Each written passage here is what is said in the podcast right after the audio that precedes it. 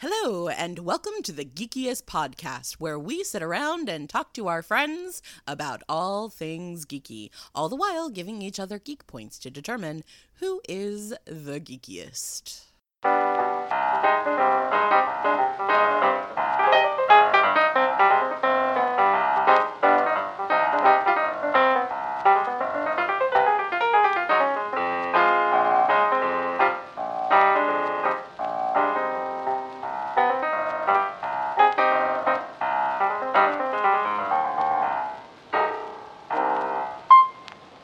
Hey, everybody, welcome. I'm Pete, and I like to dream of electric sheep.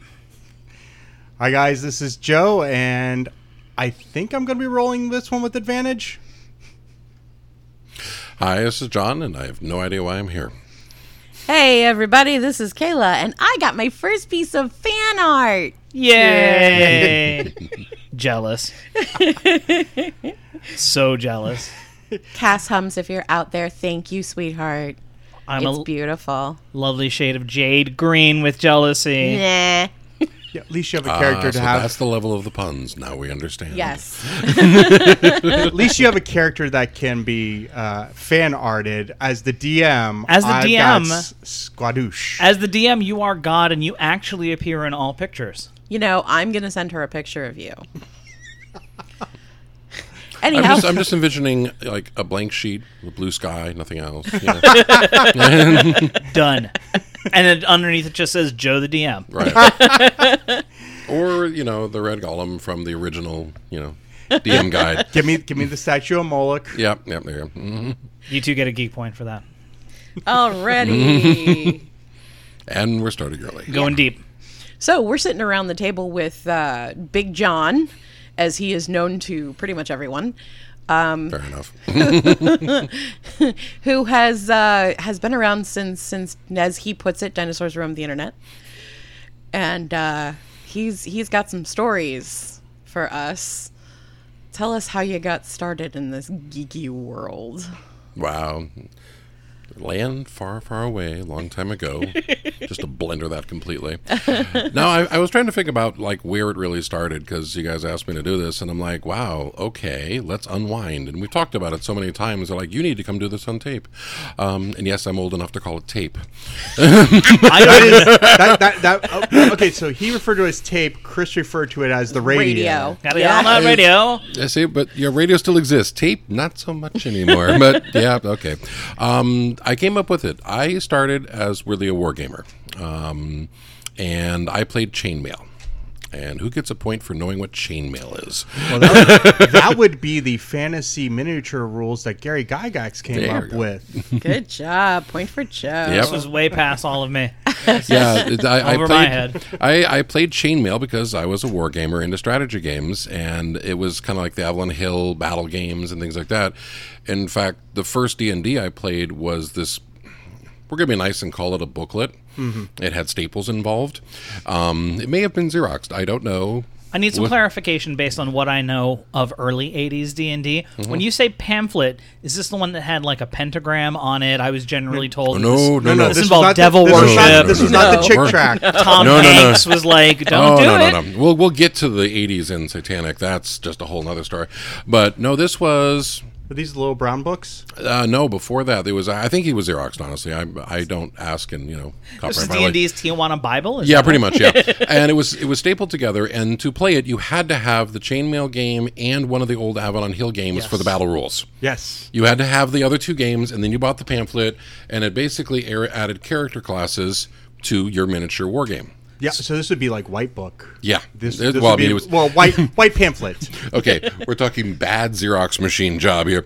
And then we played with that for a while, and then you know somebody got a a you know, shit ton of money and bought the big three books of the original AD&D because that was our step up, which was you know again Red Golem on the front of the DM's guide, you know the. Uh, uh, what would you call that statue in the player's guide? Uh, the statue on the player's guide actually is Moloch. It is Moloch. Okay. That is Moloch, the the I was there. former prince, uh, one of Yeah. the former uh, princes of hell. Didn't want That's to miss. another point for Joe. Yeah, didn't want to misquote that one. I was like, Um, they'll kill me. Yeah. So, so, so the white pamphlet. So much internet rage. So the, the, the white pamphlets, the, the white booklets, um, were the ones that like Gary basically copied, you know, photocopied, whatever, stapled together, boxed, shipped out of his basement, and then when they moved into like actual TSR offices in Lake Geneva, yeah, So for clarification, so it was a separate pamphlet that you would get with That- its own rules as an independent game, but you also needed Yeah. the other ones in order to play Yes. it, which in current video game culture is what we would call a standalone expansion. Is that essentially what it was?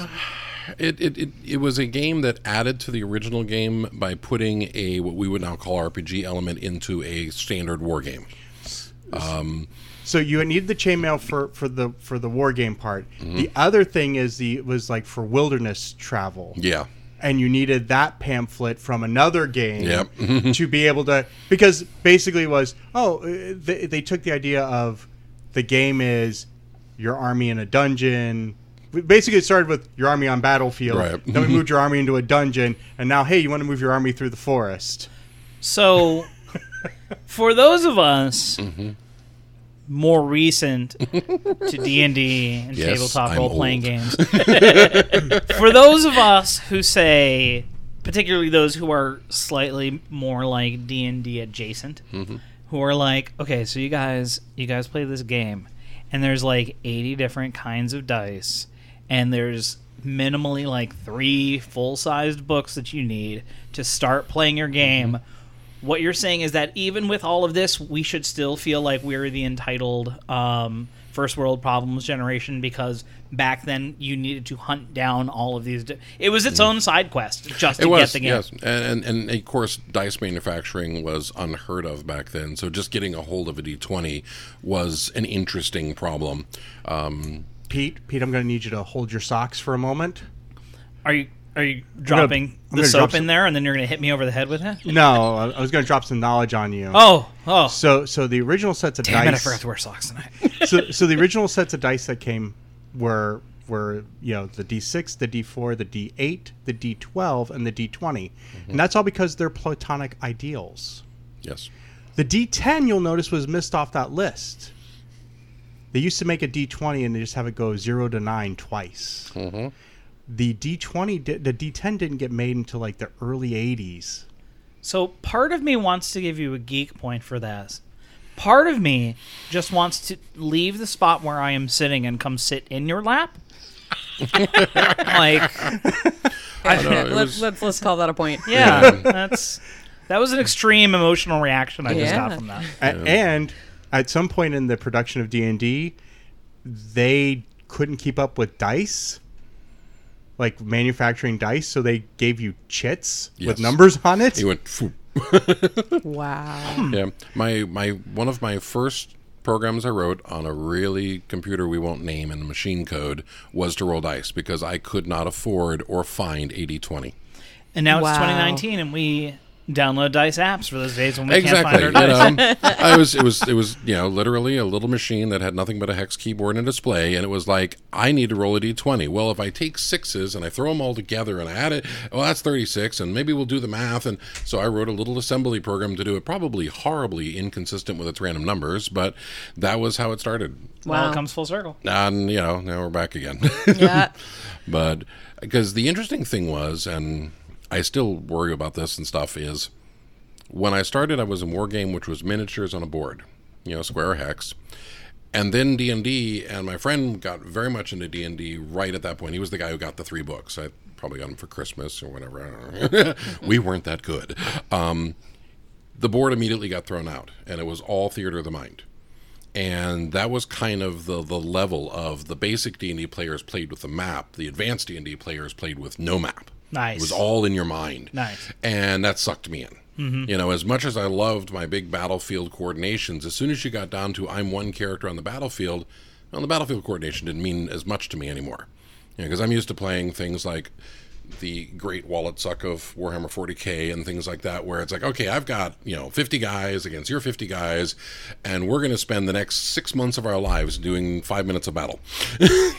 It is super, super, super cool and interesting to me to hear that you came from this perspective of a bigger war Mm-hmm. game style, and when presented with the concept of zooming into the minutia of an individual, Mm-hmm. in, of an individual, Um, like, and then the theater of the mind aspect of it, like that, that just locked you in and sucked you in. It, it, it- I mean, I still am a big war gamer, and I love you know large scale stuff. But the theater of the mind, and again, you know, you're talking about you know, I was probably like ten at the time, but it was. I need a piece of paper, a pencil, and a pile of dice that I had a program to do. That's all I needed. Mm-hmm. I didn't need to bring uh, miniatures I couldn't afford, and you know, miniatures back then were like, okay, this bottle cap is, and this piece of cardboard I doodled on is, and because I Yeah. couldn't afford miniatures, and of course, miniatures were made of lead back then, so they'd probably kill everybody anyway now. but you know, it was just this this whole evolution of I can throw all this away, just keep it in my mind, and yeah, you know, live in the the horrors of taco, Ah, you know, and you know, just you know, and then of course they made the DM Shield couple of years later, and it's like, oh my god. I can throw away this stack of Xeroxes I've got, you know, Yeah. and you know the idea of being able to invent a scenario because most of your war games were based on Battle of the Bulge and you know reenactment, mostly World War II, some Yeah. Civil War, and yeah, okay, we get spacey. We'll just gotta throw some stuff on a table. Mm-hmm. This was okay. You're in a forest, mm-hmm. and in this forest, minotaurs grow trees and have an apple farm. You know, whatever. You know, Right. Do anything you want, and um, I couldn't afford to really play a lot of D and D, but I had friends who did, so I played a lot of campaigns, and I got very heavy into the Steve Jackson games. And I was a huge Jackson fan, which is having a nice recurrence now. And I've yes, I actually did fund his Kickstarter and get every single old game back. That's a geek. absolutely. And you know, Car Wars. Car Wars was a war game with cars. Um, the basic premise for those of us not old, um, again, it's going back, was you know, it's the far future. Cars need guns. I think they do now, but that's a whole other I, conversation. I was going to say, is that really the far future? and Detroit started making them stock, and it was an entire game based on this, but it was very war gamey feel to it. And sure enough, within I don't know, maybe two years, the expansion came out to put a guy in the car, and the guy had hit points. We didn't call him that, but they were hit points. Think he had like 5 you know. And now your car driver had skills, and skills could give you modifiers on your car. And wow, here we go again. We're back into RPGs, and it was like, wait a minute, you've corrupted yet another one of my war games. And then we found Ogre, and it was a whole other issue. yeah, no. Uh, I, I, for me, Car Wars was like the second RPG that I mm-hmm. played after D and D, and I remember like the the Car Wars thing was like a pamphlet. Oh yeah, yeah, I've heard about five that. five dollar box. I, I personally did not ever play Car Wars, but I knew a few people who would tell me about it. Well, the was thing is, Jackson had this ingenious idea of five dollar games, and he machined them out. And some were amazing, and I play them to this day, and some eh, so much.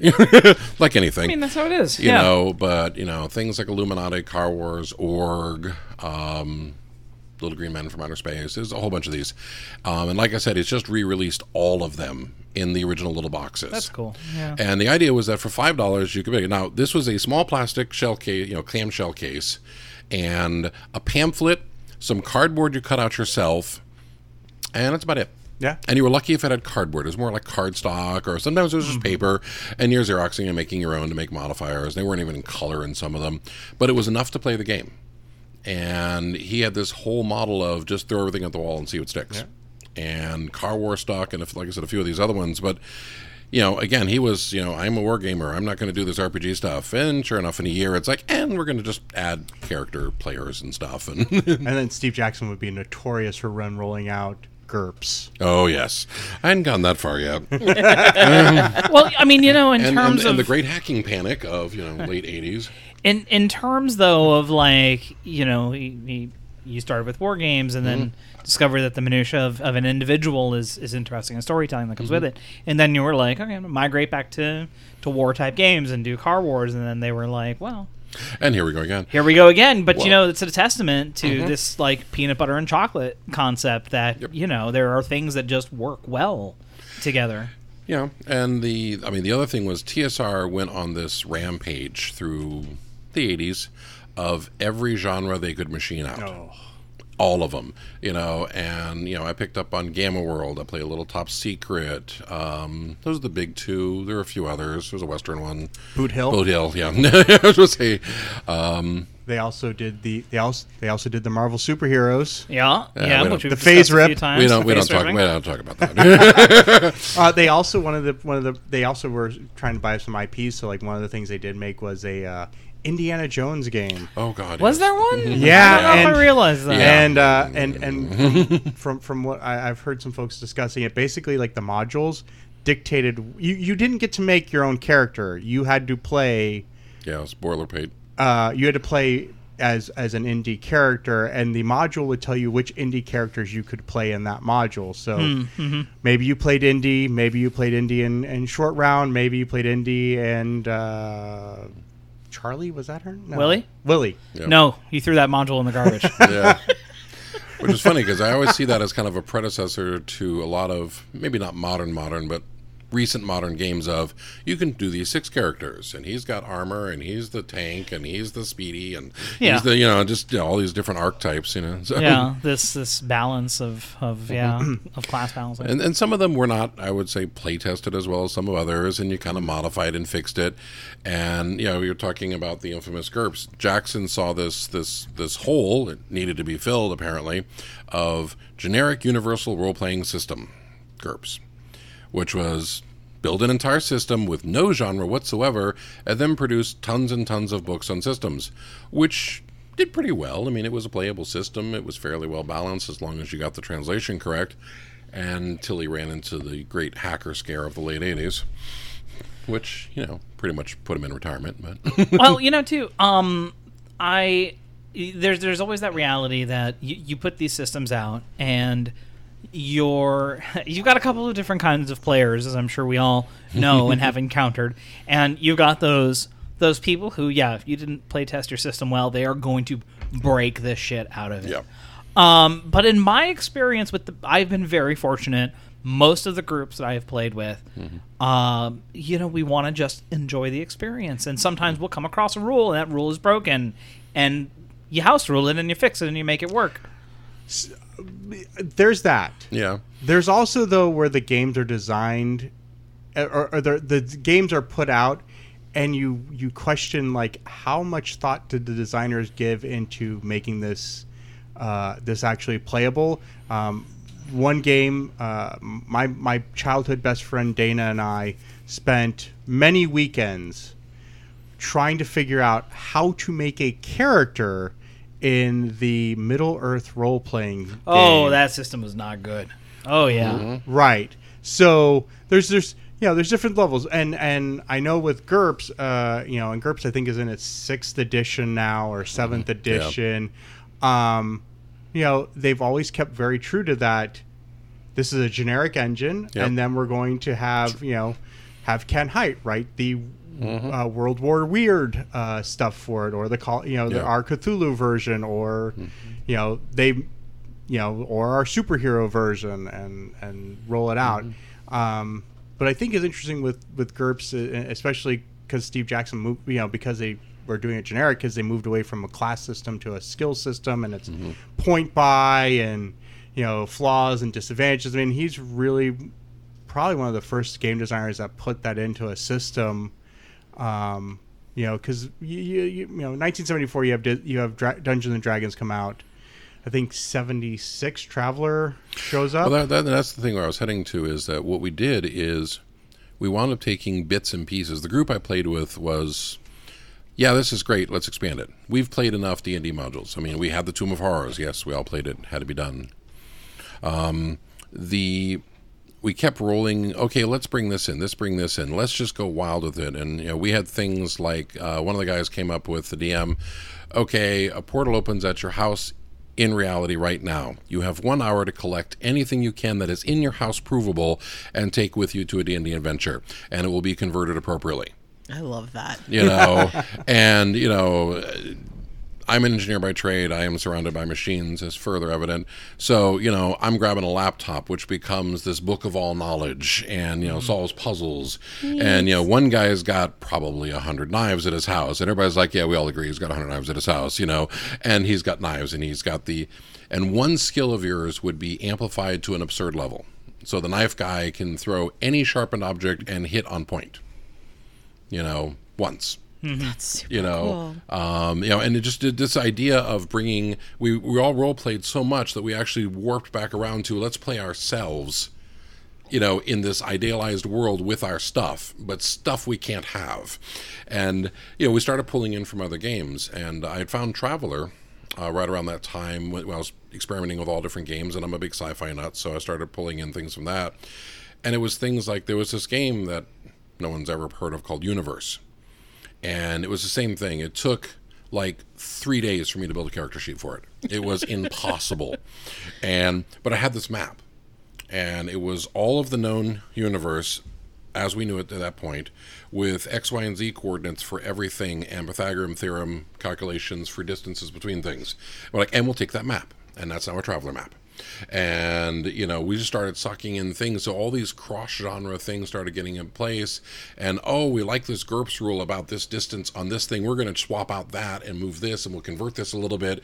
And these weird frankenstein games started going. Love it. you know That's just to keep rolling because there was so much stuff coming out and everybody was kind of into it. And but it was being machined out Yeah. um, you know, to, to, to go with the bad reference, it was like Stephen King books. Yes, I love his books, but let's face it, you know, five a week, it's a little bit much sometimes. So you're just pulling bits and pieces. And we started just going out. And, you know, of course, the end of this was the decline of D&D, the great satanic panic stuff we went through. And, you know, and then the, the hacker panic that killed Jackson and that early system. And, you know, all of a sudden it's just poof and it's gone and D and D guys are well, we're geeks in our parents' basements and da da da da da, and you know, and a few of us are like, no, no, no, we're we're doing fine. We're just hiding in a corner somewhere. One day we'll reemerge. You know, the sun will strike us again. You know, And here we are. and here we are. I, I love the fact that I mean, I don't know, what would you say, like last five, six years, yeah. Yeah, I, I would say it with just came out of nowhere. yeah, I would say with with the introduction of fifth edition in mm-hmm. 2014, the the D and the the D and D and and nerd culture in general just really reared up and Yeah, you know. I think a lot of it started coming out of you know again the computer and the engineering where you know geeks began you know nerds began to rule the universe you know, get your right terminology. Um, and then all of a sudden all the things that nerds did in the closet started becoming cool because nerds were cool because you know there's money rolling in with the dot com boom and now all of us stuff is coming back and everybody's kind of taking another look at it going wow that isn't as worse as we thought I you know so I started gaming slightly after you did. But I remember, I remember the, I remember the decline in, in mm-hmm. you know the mm-hmm. the late '80s, early '90s, and I mean, second edition lasted from like '89 yeah. to '99, so it was like a 10 year run.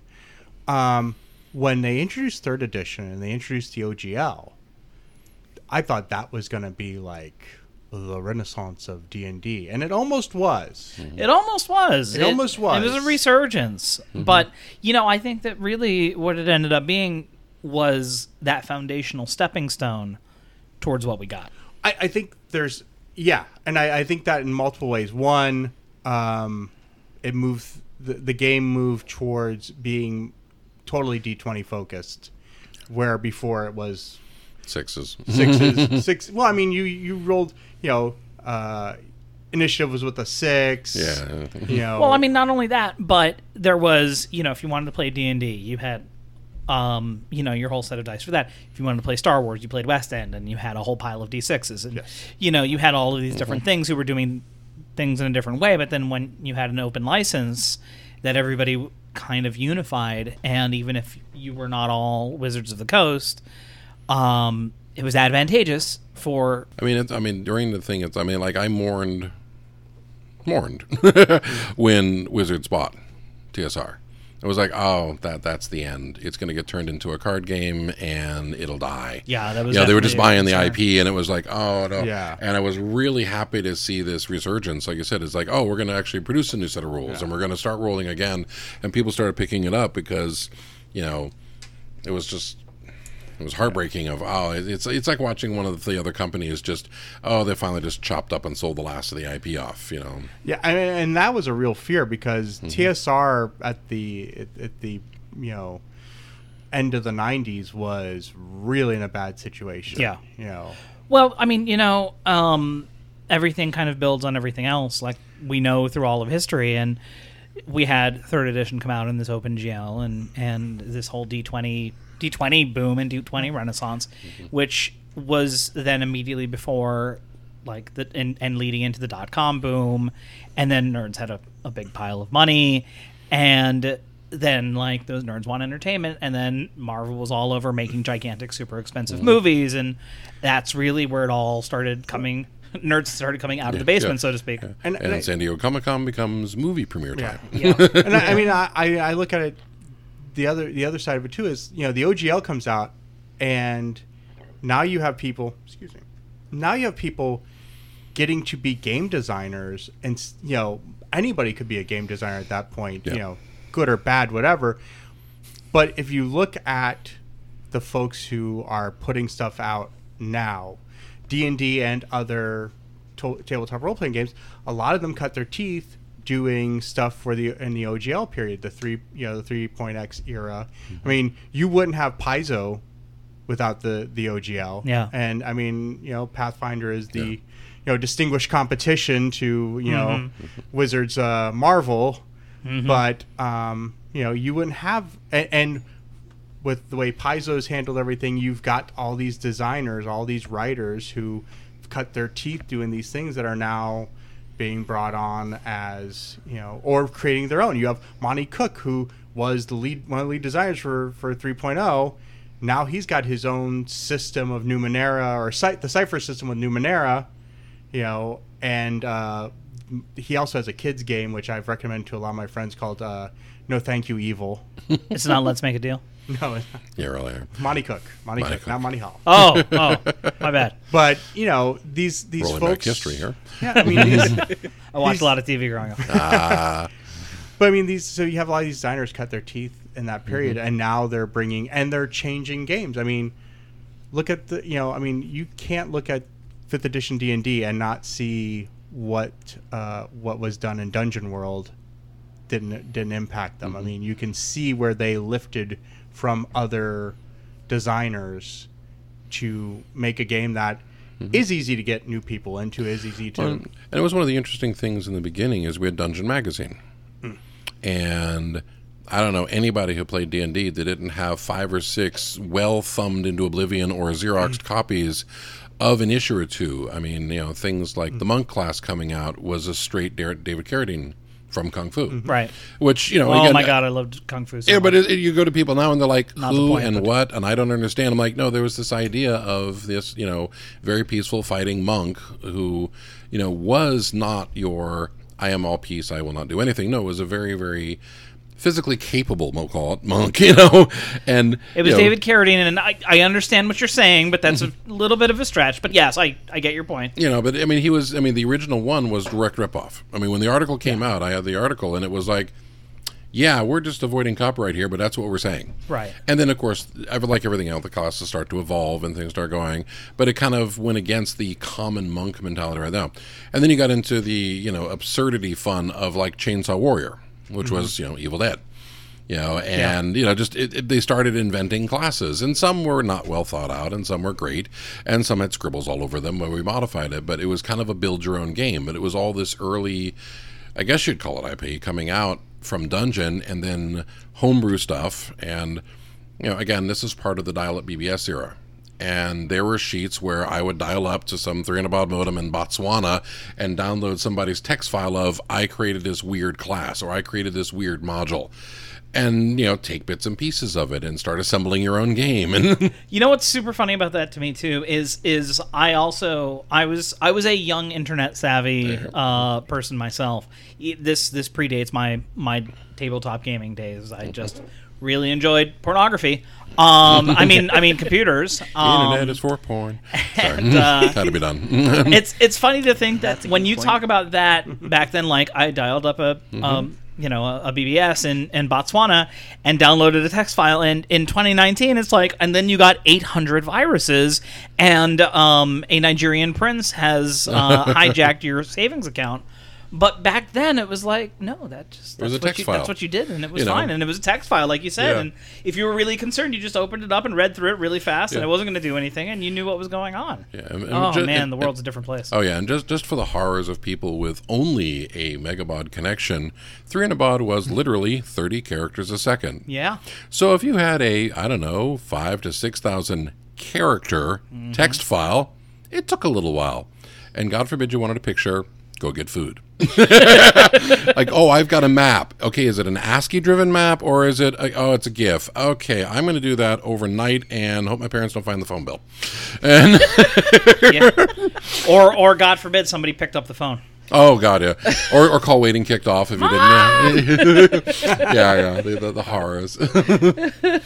Yeah, I, I I remember uh, we had a computer early on, and I remember somehow we got the like a little brochure for CompuServe oh yeah. to get like the to, and I, I remember I saw it and I originally thought of uh, the scene in War Games where he goes over the girl's house and she has the modem, and it's Yeah, like I, I own that machine. that is a Kremenko MSI, and yes, I have one. That's that's a get definite geek point. oh, okay. I can certainly see, respect that. you guys have been to my house. You've seen things like the PDP-8 and the 11, and yeah, it's, it's Mm-hmm. bad. Yes, John's house is Techno Wonderland. yes, museum. and a couple a couple Enigma machines. Oh yeah, yeah. My original Enigmas, and oh yes, bad. If it's old computers or crypto, I probably have it or want it. Um, but you know, like you said, with war games and the computer things, it was literally, you know, put the phone in. Yes, we had acoustic couplers. Okay, for a flashback, there used to be phones with wires on them, and they plugged into the wall at your house. And if you went too far, you had this really long cord that would infinitely tangle up around the house with you. Sometimes around you. sometimes around you, your friends, your family. The cat. Yes. but no, What's it- happened? I've made a mistake. you know, and then it was it was actually it was part of this was you know the early BBSs were you know single user, single dial in, and then when it got bigger, people started building RPGs, and the interesting alert on RPG was what I was alluding to before, which was I need a piece of paper and a pencil. If you had a chat room, you could do a game. Absolutely. Yeah, that's all you needed. And chat rooms are an actually fairly recent invention from that immediate online sub-second chat. You know, we had email, and you know, email only took three or four days to get across the country. Um, don't ask; it's bad. There's a pony Yeah. involved. Um, ah, storing for it. But you know, you know, it started. It was funny because it started with I would play chess with a guy in Russia because that's you know just That's what you did. a cliche you have Okay, to do. Okay, I need to stop you for one second, mm-hmm. because when you say the words, "I played chess with a guy in Russia," mm-hmm. that is like the most badass of sentences. And that's also worth a geek point because, Oh. like, chat. Okay. It, it's one thing to say like, "I played chess via email." That is cool. Yeah. hundred percent cool in and mm-hmm. of itself. When you up the ante to with a Russian, like, no, you- Oh, that's yeah. it. Oh, You win. there- there- there's You win. Oh no, there's worse. I, I was a ham radio guy because again, I'm a geek. I was playing chess on ham radio with a guy in Morse. That is tough. We did it to say we could do it, That seems very committed. and then we didn't do it ever again. you know, but no. I, I would play, and there was there was actually there's a you know a news group which was the predecessor to your bulletin boards and everything like that that had people who want to play chess. And this guy in Russia said, I want to play chess. And I said, okay. And I had a board set up, and he had a board set up. And over the course of a month or two, we would play back and forth. To today, where I have a chessboard which is automated that will connect to anyone in the world, and it will move the pieces for me as they play. So I move my pieces, and then the board moves his move, and we play live. Wow. So th- this is the technology leap from three days per you know per move to wow. The future is now. the future Yes. is now. Yes. Uh, by the way, you know, Square Off Kickstarter, go support them. They're wonderful people.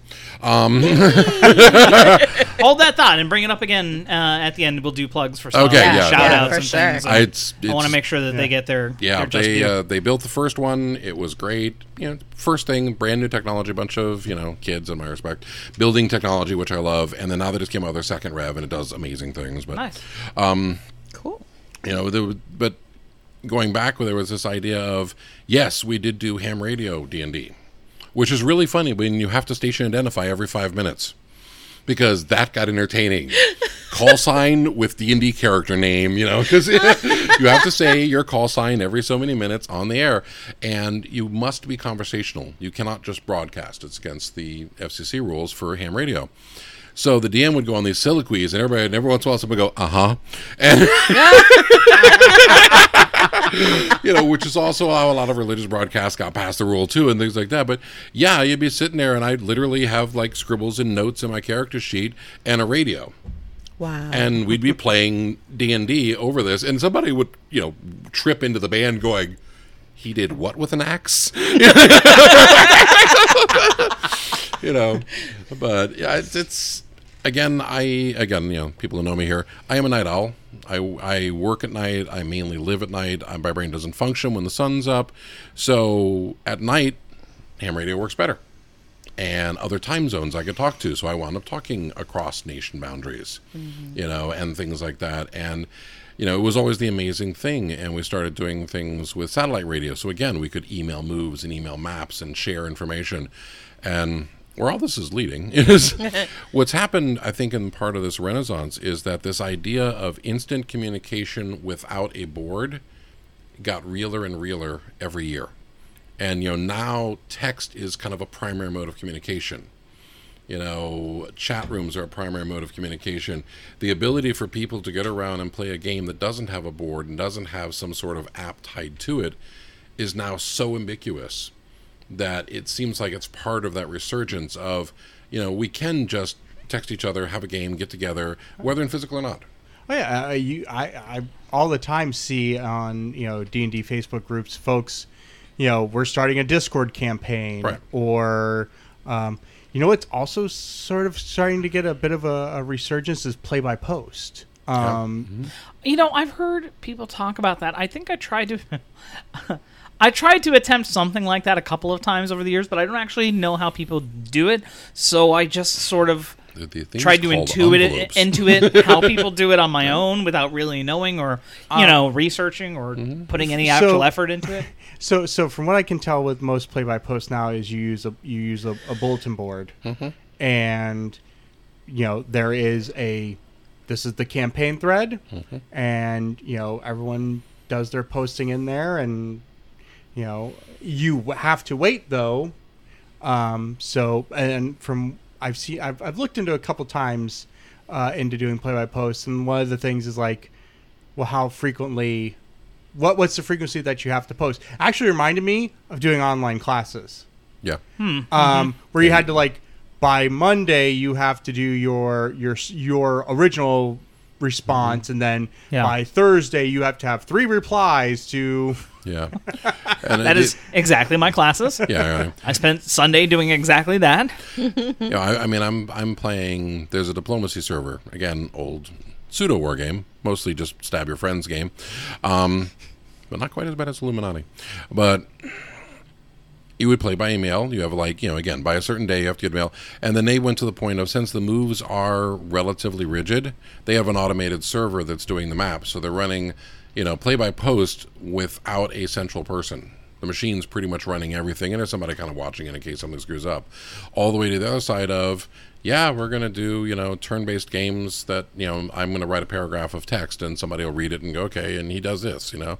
So, Yeah, and you know that's definitely the kind of thing that you have to have the right uh, people involved Mm-hmm. for. Maybe that's an easier thing to find on the internet because I feel like those are the people who are already there and are already already Well, on board, as opposed to like I text my friends and say, "Hey, this is the site. We're going to do this," and then it just doesn't work out. And then it's what's interesting is that it's kind of like it moved into that phase, and now it's moving back out into, "Hi, come over. I've got munchies, and we're going to play a game." Yeah. You know, there's, it, it's it's almost like there's this resurgence of actual human communication of people in the same room together, which is unheard of. And thank God for that because Yeah. we moved so far away from that. Yeah, Well, um, one of the other things with this resurgence is, uh, I mean, technology is definitely No. a big, huge part of it. I mean, you have the virtual tabletop. Um, Mhm. Yes, you know the roll twenties, the fantasy grounds, Mm-hmm. the couple of the other ones whose names escape me at the moment, and it's you know you can choose to use a a, a, a grid or not. Um, you can just use it as you know your your mode for Mm-hmm. chatting, either you know over a over voice or just texting, and Uh, my only complaint was the uh, when, when I've used Roll Twenty is the uh, the dice roller doesn't seem to like me very much. So what you're saying is it works, like as per normal, as per life. Uh, Are- yeah, sorry with me about that. Is that sour grapes because in the first two sessions we played, I critted you? in the head twice in a row. In a row. For an obscure reference nobody will get, and I get eaten by a frog. That's a different podcast. Yeah, that one- that one hasn't come out yet, but Yep, yep. they'll find it eventually. yes. Um, Cows got eaten by a frog. Stay tuned. Yeah. Yeah, So we're- totally. So I thought where you were going with playing, a, we're, we're going to start talking about muds and mushes. Oh God, I hadn't even gone near that one. You got me started on that. Mushes, mud, mushes, mucks, and there was a fourth one, but yeah, it was. Uh, let's see, mud was multi years of dungeon. The muck, I can't remember. I'm just mushes was Joe and John for that. yeah, mushes were multi-user shared hallucination, which was one of my favorite acronyms, and it was completely okay. Actually, it goes to where I was going on another thing, which is Infocom. Um, Infocom was a couple guys out of MIT who wrote a language to write adventures. And it was based on the old text adventure Colossal Caves, which go look it up on Wikipedia. It's lots of fun. Um, it was completely text based. It was the idea of a single person RPG against the computer or against a world. And, you know, okay, go north, pick up lamp, light lamp, you know, drop thing on foot, you know, whatever. And they wrote a language to write these things, did their dissertation on it, and they started a company. They got some financing. And they wrote an entire series of games that were nothing but text adventures in the heyday of RPGs. And they were all different theme based. You know, there was a detective one and a sci fi one and all this kind of stuff. And they did this huge resurgence of let's ride this. And it, the graphics were nil. It was literally text on a screen, typing on a keyboard. And of course, some indulgent people, usually college kids with the beginnings of the internet, went, well, wait a minute. If it's just a terminal thing, I can write a program that does this. And I don't really actually want to do any work. So I'll just create this blank sheet of a world. And for every location that if you have ownership to it, you can add something. And by add something, I mean type text. So it's not like Second Life where you build something and you see a visual. Someone would literally just write, you walk up to this magnificent house with this green door and da da da, and pages of this. And people would build these entire lives in it. I know people that failed out of college because of this. so the funny thing is, from the moment that you said it was basically a text-based Mm-hmm. Second Life, my assumption was that the next sentence was going to be so instead of a visualization, you would actually just see text that would say. You're a blue uh, horse person with 17 penises coming out of you. Ah, Leather Goddesses of Phobos, another obscure reference. Um, the but it was this, you know, again, it, it really laid into this entire thing of, you know, theater of the mind. You know, games are good, but computer games were kind of in their infancy. Graphics were Yeah. a joke, you know, comparably. We did things with ASCII, ooh, but this text idea latched on, and you know, all these different things started coming out, and it was, you know, you literally that was your default you know.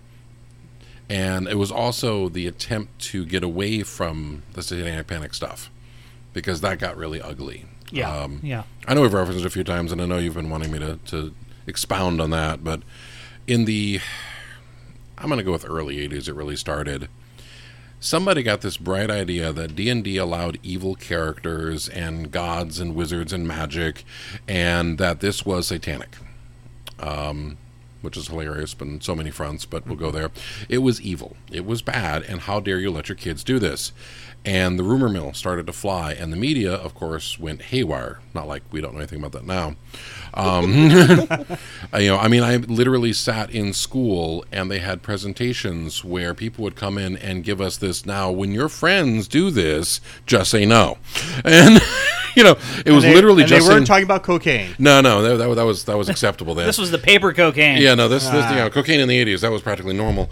No, it was the you know, oh, you get sucked into it and it'll steal your soul, and then there's always that story of well, these twelve guys, you know, uh, you know, killed somebody doing something, and it really it really came to a peak with. Um, I can't his name. I wish I could remember, but he was a university student, and the university, like most, had steam tunnels. It was the the it was in Michigan. Yeah. And this guy disappeared for a few days, and his parents got freaked out. And he didn't go to class. Da da da. And this cop's looking for him, and he's looking at his dorm room, and he sees this what he figures out as a map. It's little squiggly lines on a sheet. Turns out it's a map of the steam tunnels, and they have been what we would call now LARPing for three days in the steam tunnels, playing D and D for real. And the world split into two groups. Oh my God, that's horrible! They have sucked his mind, and the rest of us going, Oh my God, what an amazing amusement park! like, oh Yes. shit, I could have been doing that, this whole time. like oh my god Yeah. yeah. and it is again pre-larping pre-vampire and all that other stuff and you know he goes through this and there was this this continual barrage um there's a YouTube video of it. I actually have the tape of it. There is this police tape that was put out for police stations of what to look for. And it's this guy who claims to be, you know, ex Satanist. And he's going through a park and, like, oh, this diagram on the ground means that they were looking for money. And this is where they probably sacrificed a small animal. No evidence whatsoever. No contact. It was just, they were making it up as they went. I'll tell you this: I went to a private Christian school my entire Mm. young life, um, and to my recollection, what I always heard in association with the D and D Mm-hmm. Satanic Panic of the time, uh, because I was I was born in '79, so I would have been at a formative age in like Mm-hmm. Yep. the latter half of the '80s. Um, there was always the story of the fact that it was always the issue that role playing is Mm-hmm. you are becoming your character and therefore the line between reality and fantasy is blurred for these people Yeah. and the story that i always heard was that a person's character died so they killed themselves Yeah. That comes from the the Chick tract. Yes, That- and that's the, infamous Chick tracts. Uh, thank you for referring to those. I found one of those on that's a my- that's a Joe geek point for jumping on that 'cause I didn't I didn't remember what it was called. no, it was it was the chick I remember it was a thing. I didn't Yeah, remember Oh what no, it was called. no, I I found one on my car one day, a hundred years ago, and on the back it said, "If you would like more of these, mail us a letter." They sensed the D and D all over you. Is that it? Oh no, they they, they just they, they they they were literally their thing is you buy a bunch of these and you put them in cars and there you're spreading the word. Um, and they're still around. They have an online presence and everything. But back then, they had no email. They had an address, and they said if you would like samples of all of ours, send a letter and like two dollars or something. So I did. And for the next ten years, I got every new Chick tract that was done. How lucky for you. It was amazing. and I mean, and some of the stuff was just, oh, my God. And I, Oh, they're a guy, that's for sure. you know, yeah, yeah, yeah, Uh, Jack Chick is uh, Roll that back. I'm sorry. yeah, and it was, I mean, it was just this, this is very, very, I don't even know a nice word to say about it. I'm gonna leave that one alone. Um, they were entertaining. We'll leave it at that. And their D and D ones were all, you know, character dies, you kill yourself, or it just takes over your soul and you'll go to hell. It literally said that. funny Eh. enough. Somebody a few years ago kickstarted a movie to be made off of Dark Dungeons. Uh, that that was the, the, the main Chick tract with the character. Yeah. Yeah. Um, they they kickstarted it. It uh, it it completely funded, and I believe you can see it now on uh, on Amazon Prime. Really? Yeah, yeah. it- I, I actually watched it. It is as bad as you want it to be. Yeah, It yeah. is just. Um, I mean, they didn't quite go the full. Find Jesus to get yourself out of the the the out of the grip of Dungeons and Dragons, or I think they used a you know Yeah. non trademark. Yeah. Yeah. Non- non- um, but but yeah, it uh, it it. it uh, maybe I'll, I'll if I can find the uh, link, I'll put that in the show notes for it. Yeah, but I mean, it was, and it, I mean, we laugh about it now, but it was getting really bad. And you know, I was in high school in the early '80s, and I was graduating, and it was this bombardment, and it was one of those things where a friend of ours, you know, like, oh, okay, they're 11, 12, 13, you know, younger, high school age, early eighth grade, and like, oh yeah, come along and play our D and D game, and mom asks a friend the appropriate Google of the time, which was even worse results. Mm. Oh my God, they'll die The their head will simply explode. You know, The Facebook feed of the 80s. yeah. Oh, Mom asked a friend. mom asked a friend, and friend read an article who at her hairdressers and da da da da. And saw it on Geraldo Oh God, Oh, yeah. or Donahue, Donahue. Sally Jessy. Yep. yep. Morton Downey Jr. Martin Andrini. I was about to say there. you go. Pre swastika. Um, backwards. Um,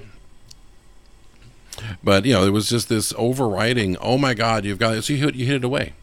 And even those of us who played non D and D RPGs were like, well, we don't play our D and D. We play Traveller. We play this other game that's kind of dungeon based with Tolkien characters, but not D and D, because it was really focused on the one. I mean, it's almost like the Harry Potter craziness that went over the last few years of all these other genres are very close to it but that's the one that's popular we're going to go after that one that's the evil one Yeah. Yeah. and um, and the other one it was really bad and it, it's actually has a lot of merit today is the idea of crossing genders genders was a huge huge thing of well you know little johnny wants to be little jane in the d&d game ooh can't have that Yeah. and and Yeah. vice versa and i mean people were getting more upset about gender bending than they were about alignments which tells you the screwed up priorities of the 80s um, and it was just this constant you know parents were losing control of their kids. I mean, just like the radio, that's the screwed up priorities of the 80s, 90s, and today. Yeah. it's- well, you know, rock was going to kill us all anyway because we were in the middle of that too. Because I was also, gonna- I was going to say Yeah, yeah. satanic panic around heavy metal. Was, yeah, that is just, it just you know, you know, the late seventies, early eighties of you know, Everything Ozzy, was go- Black Sabbath, and yeah, just uh,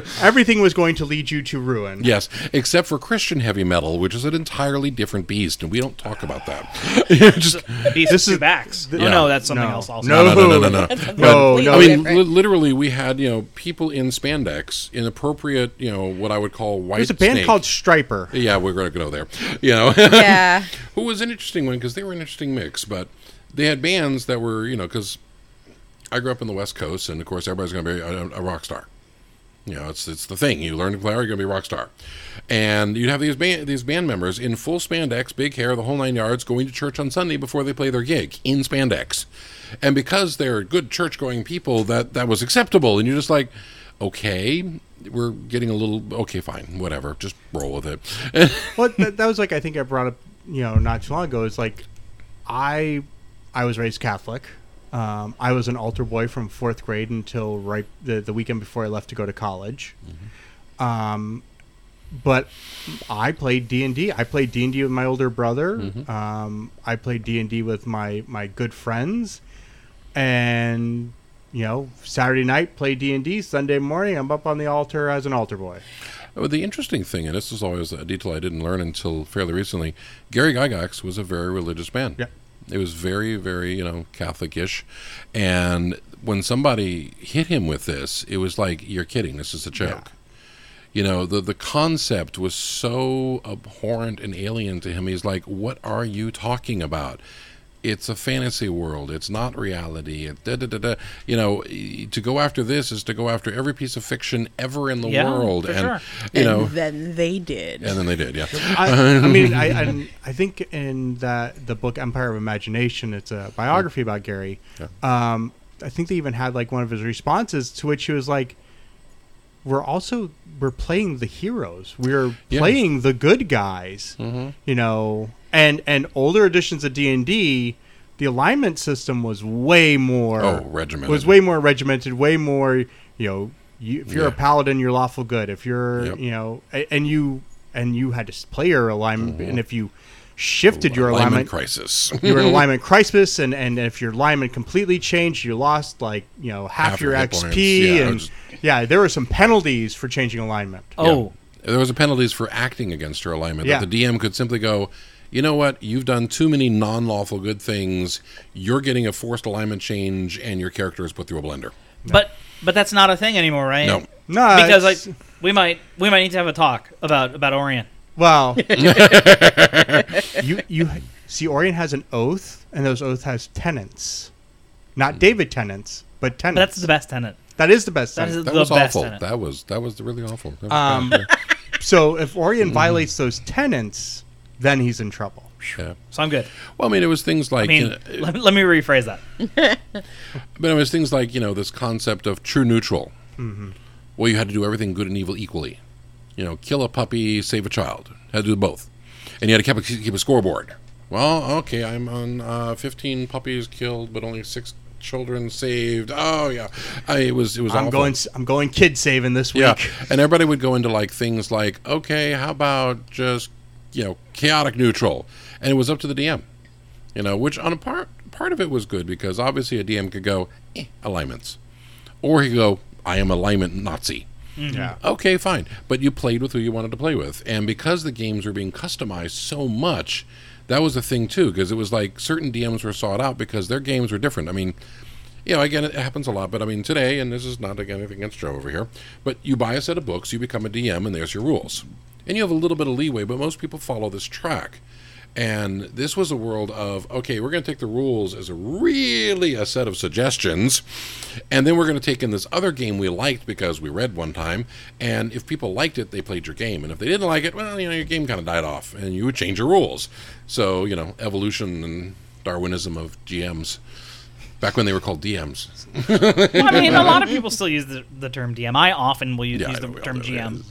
Um, but I want to. I haven't done a uh, corrections in a long time, and this is not mm-hmm. even really going to be a correction, but it will be a clarification, and it's mm-hmm. something that I, mm-hmm. I kind of just said that I feel like I want to expound on a little bit. And you know, as we talk about this Satanic Panic issue of the '80s and D and D and how they interrelated in, in rock music and stuff like that, I'm always kind of immediately aware right after I open my my dumb mouth that like I am afraid that oftentimes I come across like, oh my god, God people, am I right? And it's not that at all. I just want to make it really like clear. I want to say in no uncertain terms, like, no, that's fine. And we've talked. Joe and I have talked on this show uh, quite a while back about the fact that um, you know even in fiction we've seen these stories where p- people who do not necessarily who, who are uh, world builders and, and creators and writers who are generally not particularly religious people have um, recognized and told stories about the importance of of the concept of, of religion. We talked about it uh, with Seth MacFarlane's um, The Orville did a great Yeah, right. episode about exactly that. That was when we really talked about it at length. And and I just want to, for my own sake, to be clear that like for me, that's that's what I'm getting at. Like that's fine. Be religious. That's not a problem.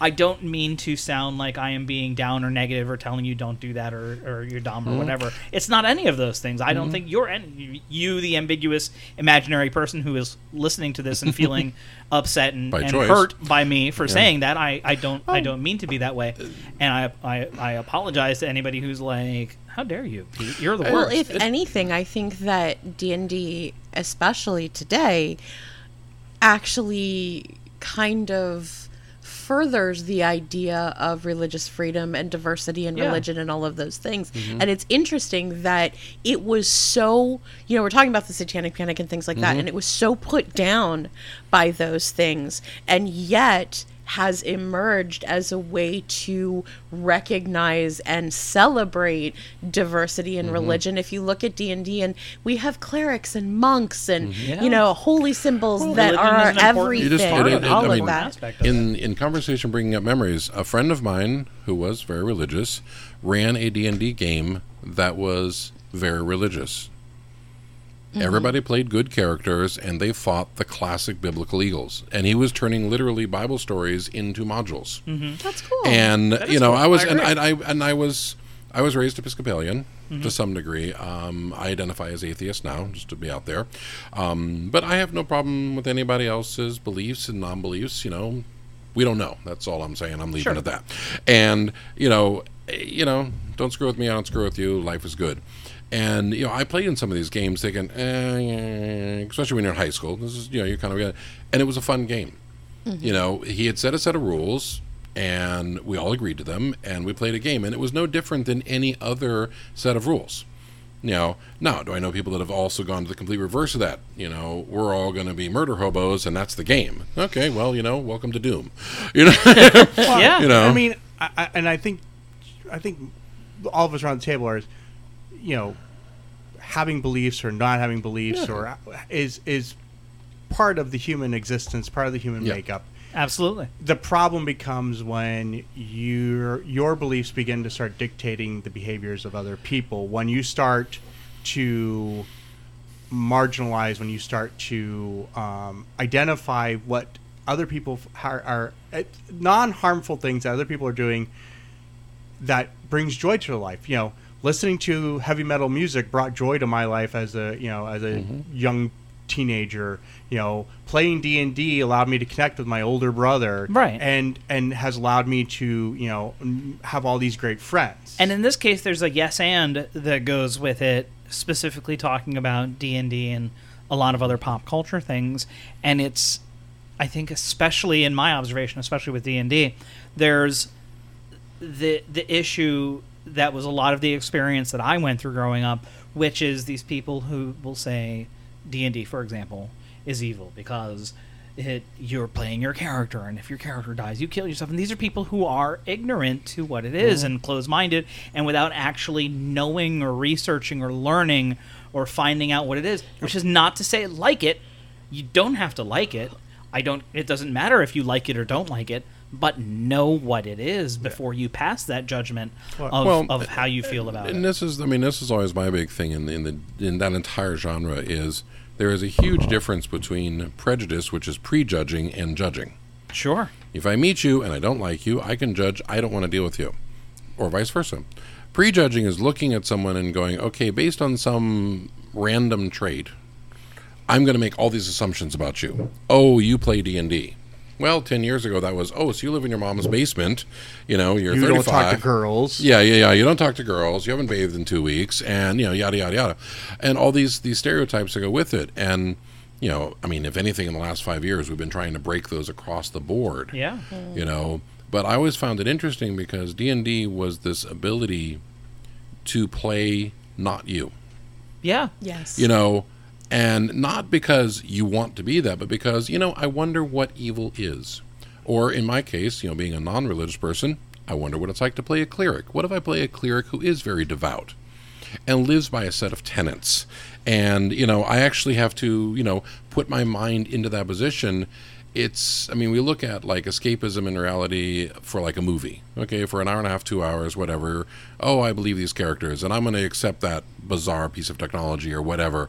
Or I read a book, and it, uh, this was the idea of interacting with other people and playing a game. Going, okay, I'm going to put myself in this uncomfortable, possibly position, and see what happens. This is really like D and D role playing games. Really are like virtual reality 1.0. Yeah. Um, it's it's like you said, and, and you really, really, really nailed also what the appeal was for me when I first experienced it. For me in my uh, very late teens, early 20s, uh, when my friends first kind of drew me into my first D and D game, which was I can be the one making the call, doing the world building for a character, um, doing the world building for a world as I grew into it and became a, a DM. Um, and and I love just like you said, like stepping completely into and experiencing making the choices for a character outside of my life and doing adventure things and it's one thing like you said to like see a movie that you like read lord of the rings um, you know I- enjoy these adventures that other people have as an observer Yeah, it's to another follow it, thing yeah. to be an active participant in those things I, I've always thought of it as you know, when you're a kid, you play cops and robbers. Sure. Exactly. You know, you play. We used to play superheroes. All, all to me uh, that the role playing game does is take some form of rules and applies it to the make pretend. Mm-hmm. sure You know, mm-hmm. th- and that's and that's basically what it is. So, you know, when you're a little kid and running around, did you actually think you were a cop or a robber? No, you were inhabiting that role, and you're thinking, what would I do if I did that? If I mm-hmm. was that, or if you're we, were, we used to play superheroes all the time. I mean, and yeah, we would have somebody who were, we were all playing DC characters, and somebody want to be Spider Man, and you're like, no, our rule is this is DC only. that's why we weren't friends back then also we didn't know each other There's a lot of that. Details. Um, but you know, it's it's, it, and I think that you know, I know part of. I remember you know in doing some research also on Satan. Part was also like in the first edition AD and D Monster Manual.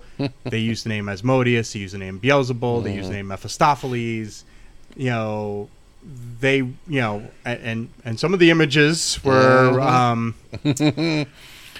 quite the side of adult. Sure, we'll go with that. Um, Fiend folio. Fiend Folio. Oh, the Fiend Folio, the, the original Monster Manual. I remember the Succubus Ah. was was and the Erinyes were.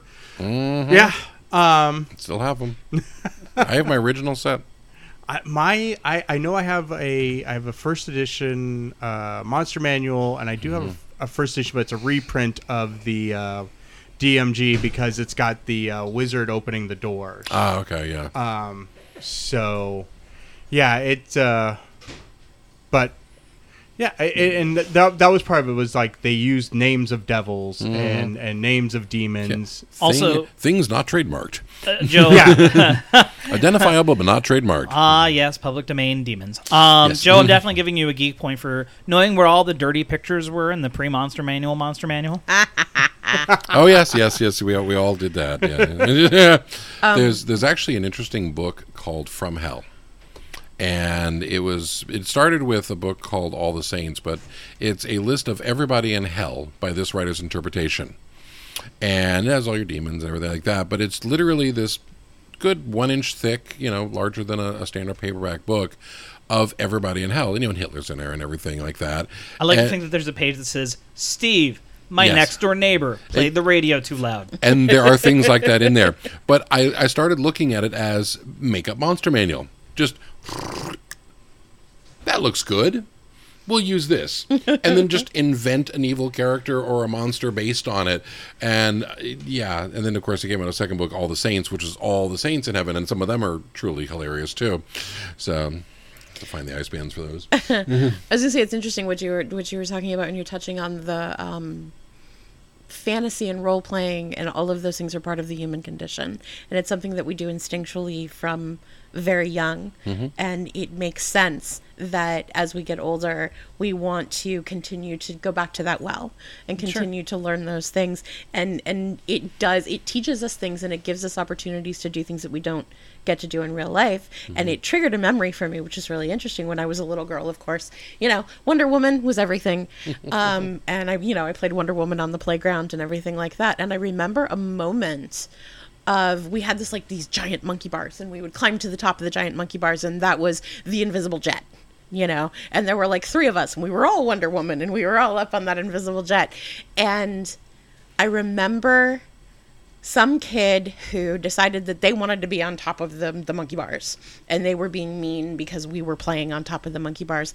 And i rem- very distinctly remember and this is like i want to say maybe kindergarten first grade I very distinctly remember having that sense of heroism, that sense of I need to defend my friends mm-hmm. and I need to step up and tell that person, no, you cannot bully my friends because we're Wonder Woman and we're doing good things, you know? And I look at how then just just in that moment looking at how mm-hmm. that impacted my life and how it changed my life at a very young age, you know, to be that person that always idolized that and wanted to defend and wanted to to stand up for the little guy and stuff like that. And I think that if you talk to anyone who continues to go back to that well, anyone that continues to you know play D&D and do all these fun things and do all this role playing stuff, we all have been profoundly impacted in that way and it has given us the power to be better people in our own lives. And it's really really cool to see that happen, especially now.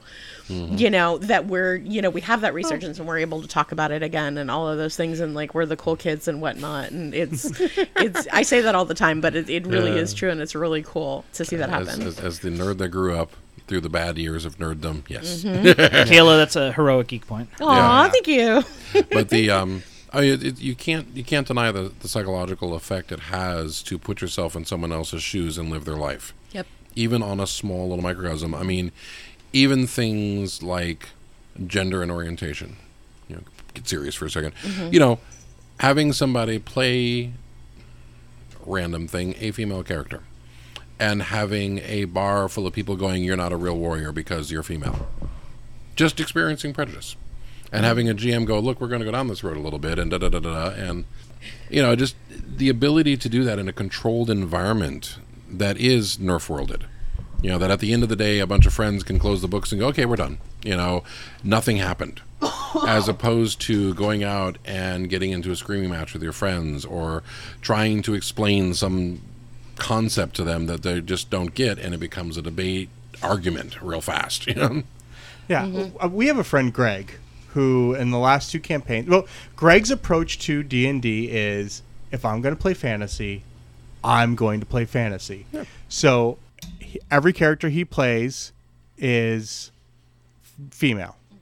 Um, you know, the Imperium campaign, he was a half drow uh, ranger. This and and not safe for wizards. He's playing Lilith Brick Smasher, the human raised by dwarves, death believe cleric, so. Yeah, Yeah. that sounds right. Yeah. Cleric of Lemongier. cleric of Lemagir. As Uh, he is so she is always so quick to make sure everybody knows. Um, and and I remember there was a point in time where like, I I mean, I've seen postings for games at game stores and stuff where it's like, no gender bending, no, no this, no that, and it's like, Take the good with the bad. I'm playing, it- I'm playing an elf. You- uh, it- Yeah. What No, no race bending. You got to play a human. Yeah, everybody's got to play humans. that would be the. Well, okay, humans are pretty awesome. Humans are. to, to be fair, not to be a hypocrite, I almost always play a human. Man, I feel like I, that was almost confessional. I feel like a gigantic. yeah, that was that was hypocrite. huge. Yeah, yeah, yeah. Which is funny because I mean, you know, of course, you know, these two got me into a game recently, and it's been a very long time since I played. Like, you know, I remember mostly AD and D rules to be horrible. Um, yeah, still fighting the taco, but you know, deliberately picking classes I've never played because they didn't exist. yeah. You know, I'm a tiefling monk. You know, I was just like, Yeah. this sounds interesting. Let's have fun with this. You know, and he's doing very well. yes.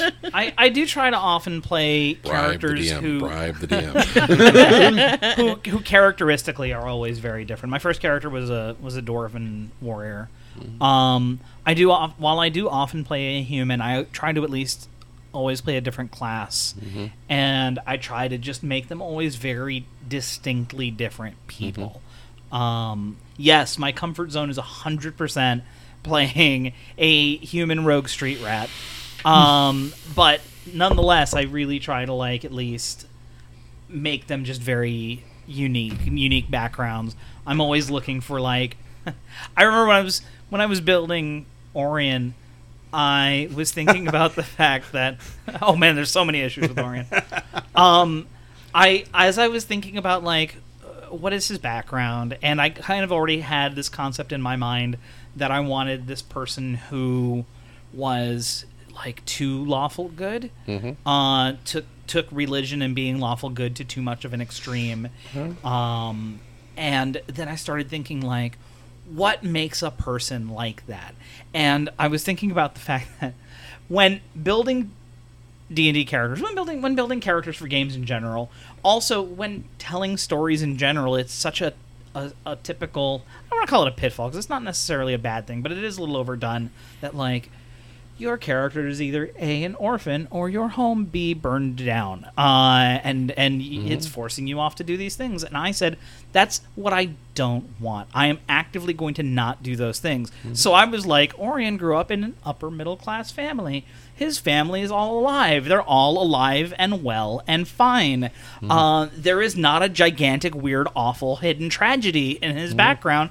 He is just kind of a nut. He is just like he went to Sunday school and really drank every ounce of the hmm. Kool-Aid because that's people. That's there I know those people. I have grown up with those people. Those are very real kinds of people. Um and that was what kind of went into that was like I just said I don't want to do the same things I always do. I mean, I'm the same person. I'm not accusing anybody. I do those things. Like I just said, like my my go-to is is human rogue street rat, which is always like I'm an orphan kid who did not know who his family was and grew up on the streets and learned to pickpocket and learned to to to to graft people and and uh, to grift people rather and Well, and also- uh, yeah, that kind of guy. It also drives into the idea that you know we would play games where completely randomized character.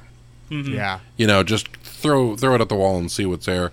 Or um, an interesting segue I saw once, which was everybody did their characters, did their alignments, did their thing, and then there was kind of a GM secret role of what your real alignment was. That's interesting. There was the alignment you put forth to everybody else in your day to day life, and then there was this secret alignment of, you know, what you did in the dark by yourself. That's interesting. You know, and mm. some of those got very interesting because it was one of those. Here's a piece of paper slid to you. Mm. Oh, uh, and it was just you know something that drived your psyche one level back, and it was mm-hmm. like, okay, now I've taken this picture of this character I have and kind of warped them a little bit. You know, and you just you start getting into weird dichotomies, and some of them lined up. You know, I'm a very good person in day to day, but I'm really kind of neutral about it. I don't really care. Or you know, I'm chaotic evil. I just want to watch the world burn. You know, it's- It's, uh, it, it's funny. I saw one the other day. It was like Oops. have your have people make characters, number all the characters, then roll the die. Yep. Then have each person roll the die, and they get that character. Um, which is kind of similar to, to what we did with the the Ten Candles game. I don't know if you got to hear that. Um, where like I wrote down my vir- I wrote down a virtue, I wrote down a vice. I handed my virtue to the person to my left. I handed my vice to the person to my to my right. I did listen to last week's show. Uh, when are we playing Ten Candles? Because that is all I want to do with my life right now. I, I, I want to get 10 candles and I definitely think we should play it. And I don't know, I think it might be fun Can to we record it for a To special? record it yeah, as a special. I think we need There to we do a special. get, get a couple people around the See, now I table, play know some about 10 candles. There, we will tell you. Um, speaking of specials, Hit me. let's. Uh, well, we, we, we were sitting on. We, were- so next week, we will be broadcasting live from Flynn's Arcade. so before we go further with this, because I feel like we've got some big announcements to make. That one of which is that. Do we want to hit news and stuff before we close out with the big stuff? Let's do the big big stuff now, and then we'll do some news. Okay. Okay. Cool. Cool. Okay. cool. So next week we'll be at Flynn's. Uh, I will double check just to make sure that we're going to be able to be at Flynn's, that they'll have power, because no electricity really will make this show hard. Tentatively stand by for maybe Flynn's next week. Um, and I'll also double check to make sure that they are actually going to be open.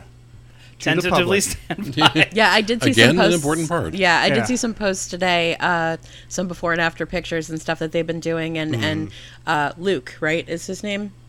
I Uh, want to say, say yes, but I'm, I'm sorry if I got sure. your name wrong. Uh, but he's been posting a lot of stuff about what's been going on, and they're furthering, you know, and it looks like they're really coming along, like they're getting down to. Because I know he posted that they were getting like baseboards and they were painting and stuff like that. So it looks like they're Yeah. really heading in the right I, direction. I do know that this weekend they're going to be at the uh, the Game Expo.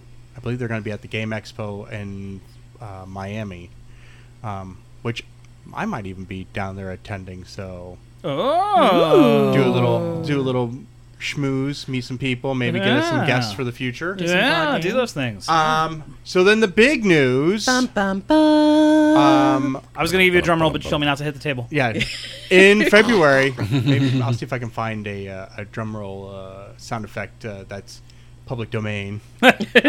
um, and uh, so in February, the Geekiest will be going on the road to Jacksonville to enjoy the Jay and Silent Bob Reboot Roadshow. What you mean, Jacksonville, home of both the Jaguars and the good places Jason Mendoza?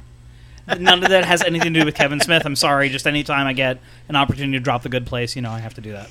Uh, and what what channel is the good place on? Only on NBC. Um, so yes, we will be. So so our, our tentative plans is we're going to drive up to Jacksonville. We are going to attend. Uh, we we Armored Bear Productions splurged, got us a VIP package. Uh, so we Squee. yeah, yeah. so we will be we're doing excited. we are, we are doing a photo op with Kevin. um, and then uh, uh, there's also a Q&A at that event. And then afterwards we are going to be heading back to our hotel room and recording immediately. So, serious question for anybody out there in the world listening to The Geekiest. Uh, if you have a super embarrassing question that you want me to ask Kevin Smith, I will humiliate myself in front of the whole world and ask your question. Humiliate Also- yourself while humiliating him. also, uh, we will be wearing uh, sh- t-shirts that will get that will identify us as the Geekiest podcast. So if you see us, If So- you are in the, the Jacksonville area on uh, what day is it? That's February 21st. Then uh, and you see you see some some good looking people wearing geekiest shirts. Please ask them where they left our bodies after beating us up. And no, I'm so, that's, that's No, no. us. See, what you do is you That's get a yellow us. post-it note, write fun messages or questions on the show, stick it to them, and run. Also true. All of these things are, are available. if any of you do it, I will be so happy. do that for John. so so so that week's uh, episode will be our Jay and Silent Bob reboot roadshow review. pre-taped live on location. but not in front of a live studio audience. Kinda. Live on tape. Uh, no. No, probably not. Unless somebody's looking in the hotel window. Well, We'll just open the door. to Which, the I mean, room you and, know. you know, yeah. We don't mind. Um, and and and part of our plan is we're going to be It's not weird at all. So many comments. um, so is many we will comments. be documenting and and and vlogging and all sorts of other nonsense as we travel from South Florida to North Florida.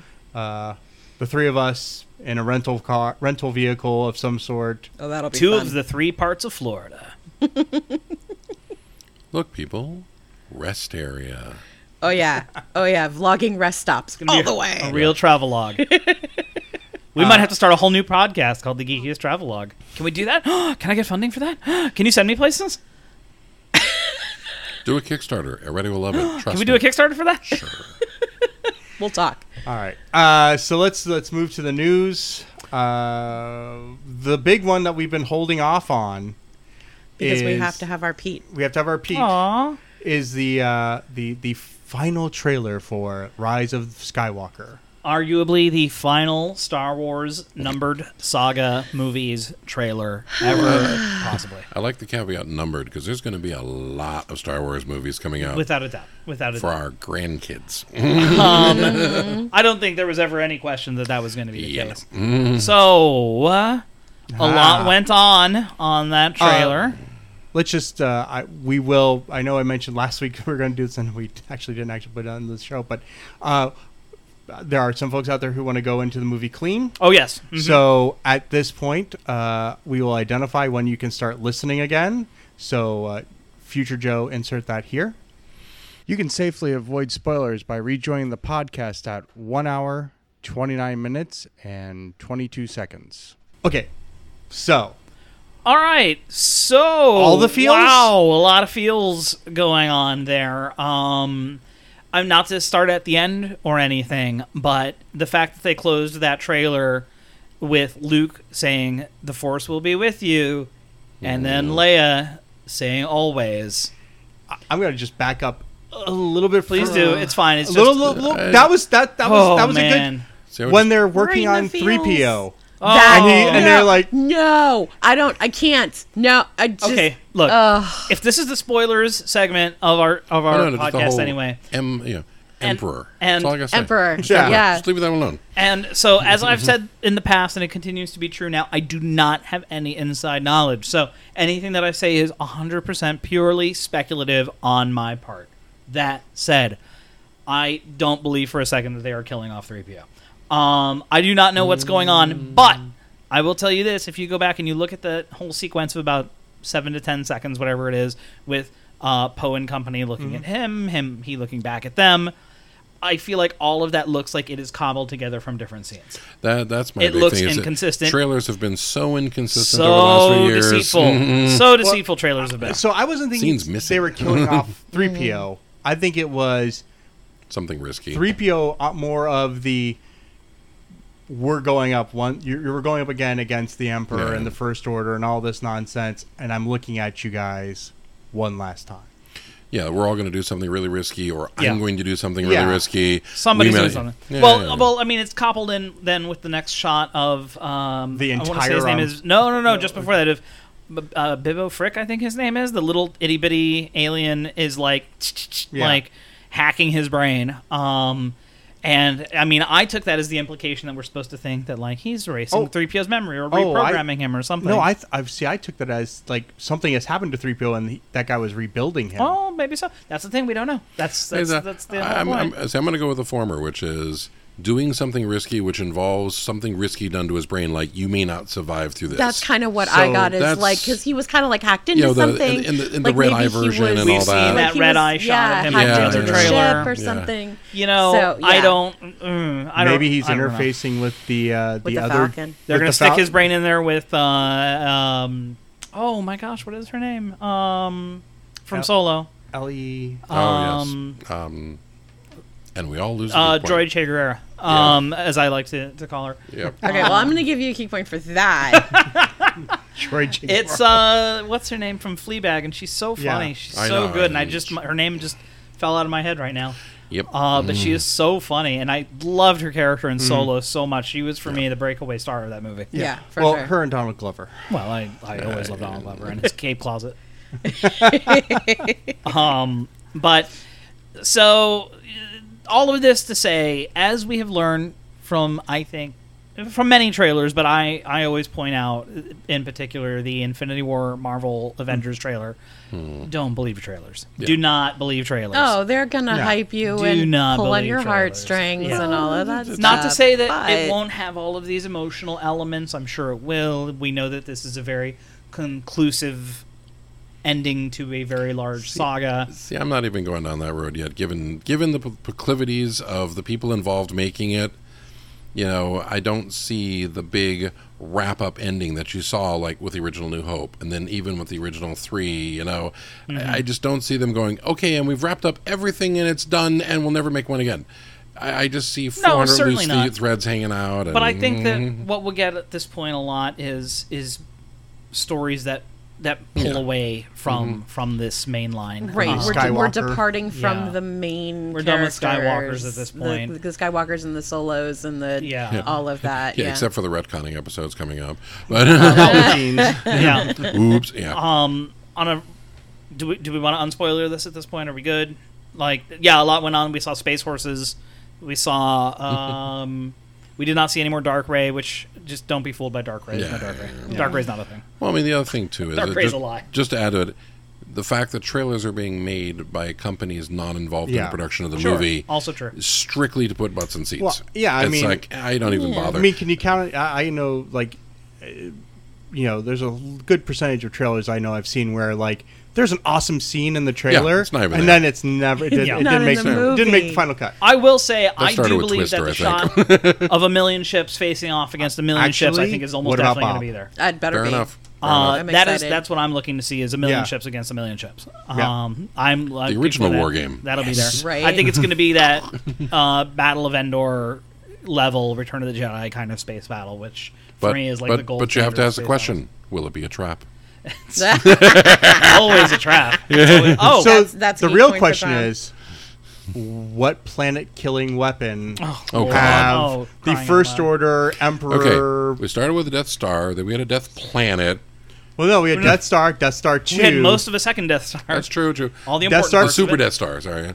Yeah. Then, then you had uh, Death Killer Planet. Yeah. Mm-hmm. I'm thinking chain of planets a la Doctor Who in a symmetrical formation. I am curious if we will get something along the lines of I think it was called the Star Forge and Knights of the Old Oh, Republic, jeez. um, because it seems like they have an awful lot of destroyers and ships.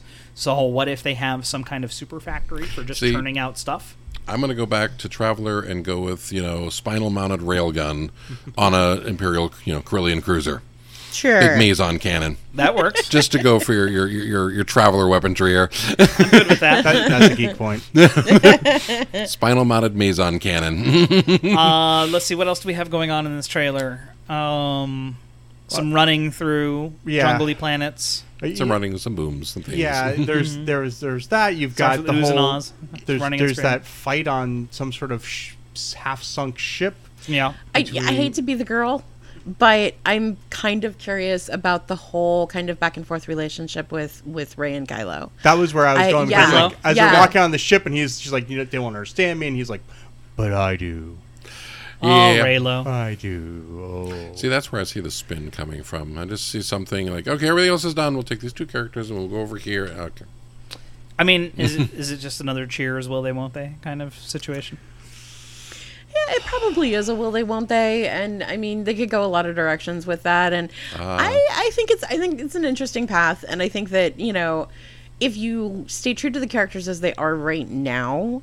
I don't know that there's redemption necessarily there. And I would I think I would almost be disappointed if they were just all of a sudden they're in love and everything's okay. Right. But the conflict between that is is interesting to me. Well, I mean, I mean, you, that uh, you like in Last Jedi when like he kills Snoke. Sorry, spoilers alert. Ah, Um, you know, what? when we're when- still in the spoiler portion. um, you know, when when he kills Snoke, and she's like, "Oh, okay, we can go da da da," and he's like, "No, we we can rule this together." Kill the Snoke, become the Snoke. and she was, and you just saw a look on her face, like, Oops. Ah, shit. so you you can't be redeemed. Of course you can't because you killed your dad last last movie. Yeah, you All think right. that would be a little harder to get over too, you know? Yeah. So oh, by the way, um, yeah, I, I just don't. You killed everybody's single favorite character. Everybody means me in this context. No, me too. You're- Yeah, yeah, you're not we're- wrong. We're well there. Yeah, yeah, we're there. I'm going to speak for everybody. Yeah. yeah. Um, but yeah, so it's like I, I just yeah, if they do a full like, oh, I I'm I'm now turning to the light. It's like, listen, I bought it when it was you know Vader, Anakin, you know, kind of seeing it there at the end. But Yeah, but you have to die after you see the light. Yeah, That's- Right, that's, That's the exactly. point. Yeah, you have to. You have to redemption for afterlife, not this life. You already screwed this one up enough. Maybe he sees the light and then she kills him. There we go. Go for Game of Thrones endings here. There we go. I love you. if, if we want to move out of the spoilers part, uh, that's a nice segue. to Game of Thrones. Apparently, Weiss and And Benioff. Benioff uh, have stepped either away. quit, stepped away, fired, told to get walking, but they will not be Imploded to doing a another dimension. trilogy. So the rumor was the the after after report rumor was that their story, their trilogy, if in fact that was what it was going to be, was going to focus on the origins of the Jedi. Um, that said, uh, their official answer was, "Oh well, we signed this Netflix contract, and we don't have time to do a Netflix contract." And you know, Star Wars movies, everybody's dream job. Um, on the side, though, I'm also hearing there were some creative difference issues. Um, yeah, I, I saw I saw the official response, which was, of course, you know, we got the Netflix deal, we can't do anything. Translation: Netflix, where you don't have creative differences because they don't care. Yeah, you do your own. Do your Um, and good, and sometimes bad. I also read some things where there's basically folks inside Lucasfilms who are like, these guys really don't like know much of the Star Wars lore. yeah, they can't. Also, to be fair, and apologies for you big Game of Thrones, the HBO TV series fans, but I couldn't help but notice that as soon as they ran out of George Martin material, all of a sudden things went off the rail real fast. Yeah. Yeah, I, I there there was some yeah, it, if you're if they were going to be creating Jedi lore from whole cloth, that's a scary proposition. A little bit. Yeah. Well, I mean, and it's mm. very hard not to make a very one two dimensional character of good people doing good thing. I mean, it, Yeah. it, it's it's so easy to fall into the old tropes and actually not be able to fill out. Because I mean, the one thing I saw with you know the middle three, minus a bunch of things, mm-hmm. was that they filled out the different personalities of the Jedi. You know, you had Yoda and Win, and you know, you had different, whole different sections. Not we are boilerplate, you know, police or whatever you want to call it. Yeah. You know, and trying to come up with an origin story, you would have to come up with 10, 20, possibly more individual, fully fleshed out characters, have enough time to fill in their pseudo backstories. Did a, a trilogy seemed a little short, honestly, to be, you know, Sure. Yeah. Sure. you know, I I mean, mean- I could see a TV series based on it. and I could see a mini series. and with maybe. Disney Plus, why wouldn't like honestly, if if I'm Disney, Lucasfilms, Marvel, honestly, why am I going to spend, you know, hundreds of millions of dollars to make a two-hour, two and a half hour movie Yeah. when I could make for maybe the same amount, maybe a little less, Mm-hmm. a ten episode, one hour each, so a ten-hour movie for my subscription service. I, you know, No, Yeah. it's all going that And way. you have so much exclusivity to it and Yeah. control over Yeah. it. right. and and, and the and the the production cost of a TV show is infinitely less than a movie, even with the same special effects these days. Yeah. Also, also in And in no 2019 percentage. and in our current era that we are living in right now, mm. the very painful hard reality is it's harder to sell people butts and seats in theaters on Star Wars Yep. than on Marvel movies. Marvel movies they're making money hand over Mm-hmm. fist. Star Wars is not resonating with a younger generation the way it used to. Not in the same way. Yeah, are there people? Yes, of course. Um, you know, my kids love Star Wars. But I mean, that's largely because I love Star Wars. Does the You general raised 'em right. Right. And hitting him, and hitting him with a stick had nothing to do with it. you you will like this. just to improve morale. Um, but you know, it doesn't resonate with people the same way uh, for the most part with the general masses. It has its its echo chamber of people, but it's not hitting very far outside of that at this point, as the last couple of movies have kind of shown us. So yeah, it probably is a much better idea for them to do Disney Plus stuff. So, so what gets me is like they have been doing though like the Rebels show, and then there's a Resistance cartoon. How have they not? How are they not using their animated properties to hook kids in? That's where it's like it's mind blowing. Yeah. Right, because I mean, I I know as like you know, as a kid, my offering for Saturday morning cartoons for Star Wars was a really bad R two D two three PO E- Uh, droids. droids, droids. Yep. Oh yeah. cartoon, um, or you had those two TV movie Ewok movies And an Ewoks cartoon. and an Ewoks cartoon. Um, you know, I would have killed for a, you know, Rebels or Resistance or Or the Clone forthcoming Wars. Mandalorian. The, well, I'm just talking I'm animated. hoping. I have hope for that. Yeah. I actually have hope for I'm that. just talking animated. I'm not Sure. talking about actual TV series. Listen, actual TV series. Most live action at this point is half animated. See, animated. here's here's my problem. My- Here's my problem is that in the midst of the fervor of the first three, I lived through the horror of the Wookiee Christmas special when it came on the first time as a child. So I really worry about this. You know, the horse died a long time ago, and we're still going for it. Um, okay, you've got the main nine. Okay, great. You've got this huge world. If you don't have some fairly good people kind of holding onto the reins of, I hate to say canon, but some version of canon Yeah. And going, okay, here's the box you can work in. Don't go out that box. Because we saw this with a lot of other shows where everything's going great. We're going down this line, and now we're just going to go 90 degrees to the left somewhere and add something that changes, you know, complete retconning of history or just, oh, new thing. that We've always been able to do that. We just decided not to, and it would have saved our lives 10 episodes You- ago. I mean, for good or bad, I mean, I, I know a lot of folks uh, have opinions about during the expanded universe novels period. George Lucas was, at the end of the day, the final word on what you could do.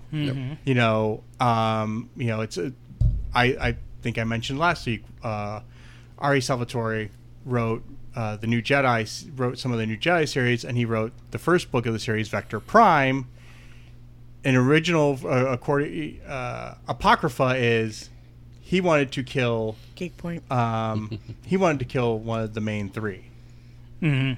and Lucas came back with no, you can take Chewie, but that's that's was it in Vector Prime that they did that? Yeah, yeah. I Vector remember Prime that happening. I just couldn't remember what book. sorry, uh, Kaila. Just no, no, no. It doesn't happen. Didn't La happen. la la la la. Nobody gets to kill Chewie. Chewie lives forever. oh Um, yeah. As Spoiler ever- alert. As evident by the first nine. um, but I mean, it's you know, Lucas was the gatekeeper, you know, was the lore keeper for that, and he had you know he had final word.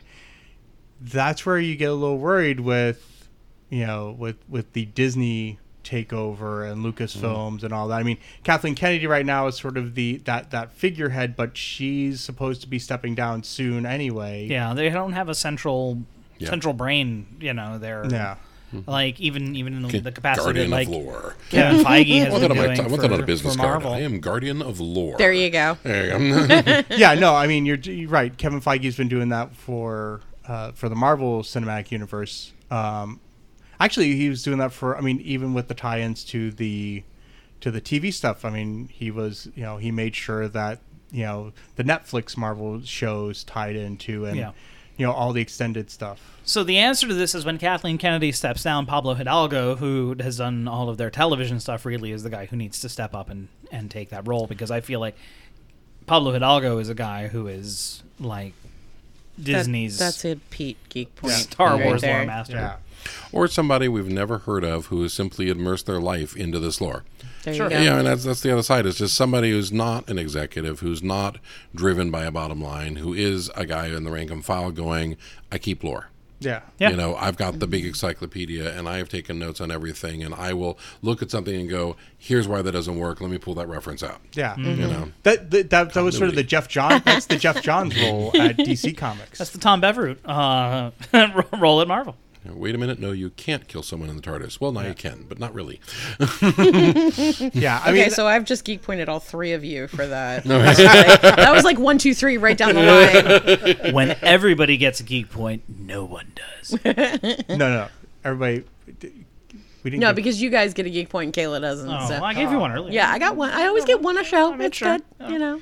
Um, the uh, continuing on with some other news. Uh, We'll get through this. Game of Thrones prequel series House of Dragons, House of Dragons. has been approved. Uh, this is about the the early Targaryens. It's about a house and it's about some dragons. Yeah. That'll be interesting. And there's dragons in the house. I want dragons, But dragons not in on the, house. couch. Off. Off. The, get down. Get down off that Oh, couch. they got. Oh, it's got. Look at look what Oh, it dragged in. Man, It, it dragged in a Stark. that is not coming off the couch. But it's a gift. It means he likes you. Oh. See, dragons see us as big, dumb, scaleless babies, and it's just trying to teach us how to hunt. He's trying to feed us. He's oh he's he's shoving that Stark into my mouth. It's in my mouth. You know, there's, only one oh. pro- there's only one problem with that is when the dragon Did you tries leave to the teach windows your br- open? It's like I just ate a mouthful of copper pennies. I don't know how I know that. I don't know. I just I that's what I hear. I heard. I don't Staying out know. of it. Staying out of that. Uh-huh. I, I, I'm just, I'm just when the dragon tries to teach you how to breathe fire. Oh. No, I just you know. That's- that's- Okay, who left the window open? Dragons got out. You get to go find them. Oh, oh no. Oh no, I gotta make posters. Oh. Just, did, did, it have its, Reward. did it have its collar on? yeah. How do you check a chip on that? I was Yeah. gonna say you gotta, you Chip gotta 'em, chip yeah. them. You gotta chip them today. You gotta call the you know the dragon pound. Did Yes. you find him? You know? Had his shots, I promise. He Oh, answers to the name Rothor. Yeah, yeah. Or, He ate the neighbor again. You know, one more time, we're gonna have a problem. You know, But he's just a baby. uh, he's got in a harmless. fight with a raccoon. Oh, We're gonna have to take run. Rothor behind the shed.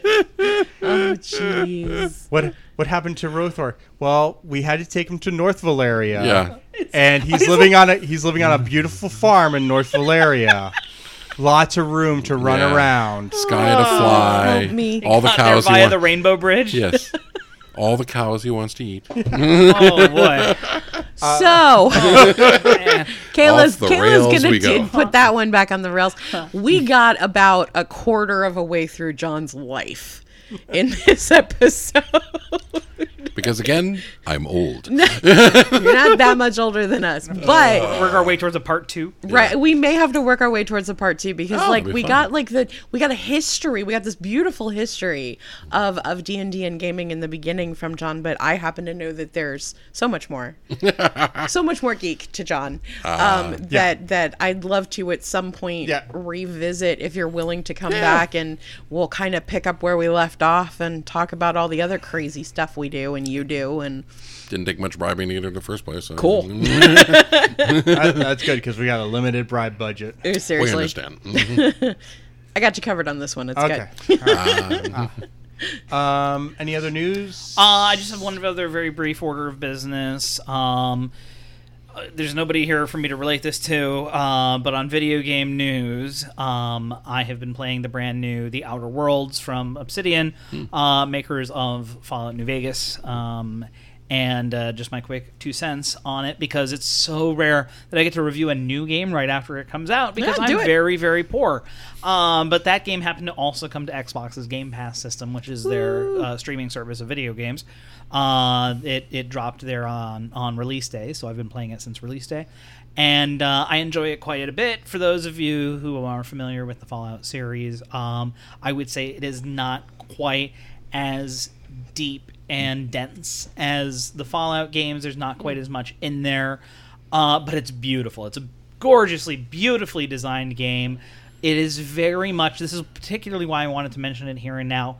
For those of us who are Firefly fans, fans of Joss Whedon's uh, space cowboy um, Yeah. You know, adventures, we haven't made a single Firefly reference tonight. That's crazy. How is that possible? Right? That- we have not two, had a lot of Firefly references on this show. two hours have gone by and nobody that. has made well, a Firefly. fixed. Consider it fixed. Okay. Outer Worlds is clearly a love letter to um, fans of Firefly. Nice. It is very, very, very Firefly esque. It, it has a, um, a feeling that feels very like late 1800s, early 1900s kind of look and, and um, aesthetic to it, while at the same time being absolutely like a space opera that deals with issues like uh, the over corporatization um, and materialism of, of our lives. Um, it's good. It's fun. It's worth it, especially if you are on, say, uh, Microsoft's uh, Xbox's ten dollar a month uh, Game Pass system. I think it's worth it. Um, I've certainly gotten my money out of it. Uh, if you are full on buying the game, I, I might wait until there's a price cut. You a lot of the time you can find a discount on Amazon or something like that. If you can get it for cheap, get it for cheap. Um, but it's fun. Um, my review at this point is is I'm liking it. It, it could have a little bit more going on to it.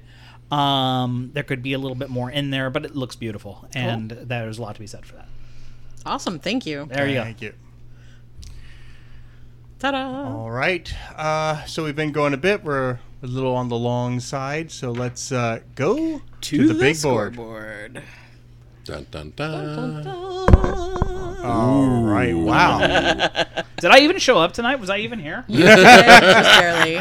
um. So it looks like we're gonna go, we're gonna go bottom to top. Uh, we've got Kaila with her single point. My one single point, like always. Pete Hey, knocking the rust off after uh, being out a week. yeah. Four. Oh, I, I I come in with a healthy eleven, but the winner this week, Yeah. the geekiest, is Big John with twelve. Big John, Big Twelve. So whoop. the, uh, the the tradition is, uh, as the winner, you get to plug anything you want. Um, you know, where can people find you? Things you projects you want people to support, anything like that. I will just remind you about um, you started to give a shout out to Yeah, don't do yeah whoever that was. Yeah, Like as I said, I really I'm not in the gaming industry. I am mostly an engineer that builds widgets, but if you can ever think of widgets I should build, please send the ideas. I love them. Yay, widget building. Widget building, all sorts of strange and of it. But I did want to put a shout out to the Square Off crew on Kickstarter. I will get you a link for that.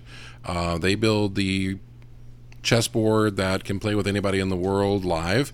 Um, their new version, which they're kickstarting right now, is not only an improved version of that, but one that plays many, many different games, and they're adding more to it.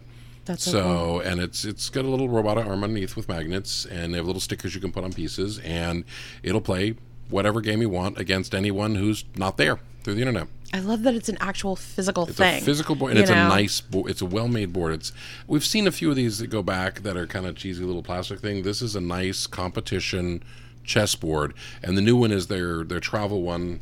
They have a, a new competition board, and they have a new one that's more of the travel board Neat. that has all the games on it, and it's a little bit more portable. And We live in the future. Seriously. Yes. yes. I'd love for you to send us a picture of that if you could when you get home. Yeah. All right. S- people want to follow you on anything, or any socials you want to be found on, or I I have a Twitter under Big John because that's me. Um, yes, it has a picture of a stuffed Linux penguin on top of my mainframe. yes, I have a Z9 mainframe in my living room. Google it; it's fun. Okay, that's Um, like that's that's we do this every once in a while. You've already won, but I'm still giving you another geek that because that's yes, I, I am one cool. of I believe it is now five people in the U.S. that own a IBM mainframe at home. Don't Nice. ask about my power bill. um, Swin 50 amp twi biphases. Um, that's all I got. all right. Uh, Right. Kaila, where can you be found on the interwebs? I can be found on Twitter, which is where I got my fan art from. Thank you again, Cass. That picture was amazing. Um, at uh, hawk underscore Kaila. Um, I I'm not great with Twitter, but I will try to. You know, Joe tells me when there's something on it, so I look at it. Uh, Um, you can also find me at uh, all of our thrift store stuff, um, Secondhand Goddess on just about everything. Um, we uh, we have a little thrift store in downtown Davie. Please come see us if you can. Uh, it's it's a lot of fun, and we're doing a lot of really good work to support uh, different communities in a lot of different ways. Um, and of course, as always, you can find me as Jade on Not Safe for Wizards. Pete, where can we find you? Joe, you go first. Joe, you go first. Uh, see, I had one to add though. What? There's a project that I have been trying to get to, and by saying it, I will make it real. There you go. Do it. There's a second, second Twitter feed called Big John's Fridge, and it is the automated Twitter feed of my outside refrigerator. Oh yes. Which, if anybody knows my garage, yeah, it is the Twitter feed of my outdoor refrigerator, which is where we game, where we hang out. I don't know what that means, but that sounds amazing. Yes, it, Do it. It's it's going to get interesting. We're not sure everything it's going to do, but it's going to at least record, you know, things that going on inside the fridge when the fridge is open, when the fridge is closed, and it will probably start recording things going on around the fridge. oh boy. So yes, Yes. don't know how far we're going to take this, but it's one of those. I registered the account; it's there. I have been meaning to get to it, so now I've said it. It's out there. Now I have, have to. to. do it. Gotta do uh, it. I'll- I'm going to have to link that in the show notes. so- there you go. Big John's Fridge. Big John's fridge. Um, you, you want me to? yeah, you go first. Okay. Um, so you can find me on Twitter at Demorgus. Uh, you can find the show at the Geekiest Pod on Twitter, Instagram, Facebook. I think that's about it. Uh, as well, I am the DM for the Not Safe for Wizards show, and uh, I think that's about it. Pete. Okay, so you can find me on Twitter. I am at the It's Just Pete. Um, I will um, be making an email account specifically for the show. I will probably be doing that tomorrow, and I will make sure we get that on the show notes Woo. because I want to be able to interact with people directly. If you guys have questions, uh, if you want to consider it like the show mailbox, whatever, uh, questions for the show, comments for the show, for us. Well, you, you know we do have. I know we do, but I The want to have my geekiest own pod because sometimes people just want to talk to me. Okay, Literally, yeah. nobody wants to talk to just me. but the option is there, especially with the thing coming up. Um, I wanted to be able to do that for the fact that I will also be going around and chatting with people and doing theoretically embarrassing things. Um, so if anybody wants to hit me up on that, I will make sure that I have an email address available uh, via the show notes by the time this show drops on Thursday. Peak fans. Additionally, uh, you can generally find me playing Orion on Not Safe for Wizards, and currently playing Hobgoblin Mord on Not Safe for Wizards. I just wanted to make sure that I put that in uh, since I've been Mord the last couple of weeks. Um, and I do want to give a shout out, which is why I wanted to go last, and I'm going to be super weird and sappy and sentimental here. Joe, I want to give a shout out to you because Joe, you've made all of this happen. Really, Joe and Kaila, both of you make this happen. Kaila, you get people in here, you get these guests in here. This wouldn't be a thing without the two of you Aw. and your tireless efforts. And I think that the, the the adventures that we have coming up are super fascinating. I hope that you guys are going to be not you two, but our listening audience. I hope will continue to be a listening audience and be tuning in and telling your friends and getting your friends to tune in because we're going to be doing some really cool, exciting things. And we would like for all of you out there in podcast land to become a part of that and to be an active and involved member of this geekiest family. Yay. Um, so write us and and comment to us and um, you know com- r- comment on our, our Twitter posts, whether it's mine, whether it's the geekiest, whether it's the not safe for wizards, um, because Joe and Kaila, you guys do so much day in day out, seven days a week, every day. Um, you're doing stuff even the days that like you guys out there in podcast land aren't necessarily seeing an episode drop or seeing a tweet hit the tweet waves uh, or an Instagram or a YouTube, um, which is I think a thing that that gets uh, neglected in mentioning is that there's the YouTube page also. Yes. Um, and that stuff doesn't just happen. That stuff doesn't. I mean, I don't know how automated the fridge is, um, but I'll tell you, I know that the geekiest is 100% not automated.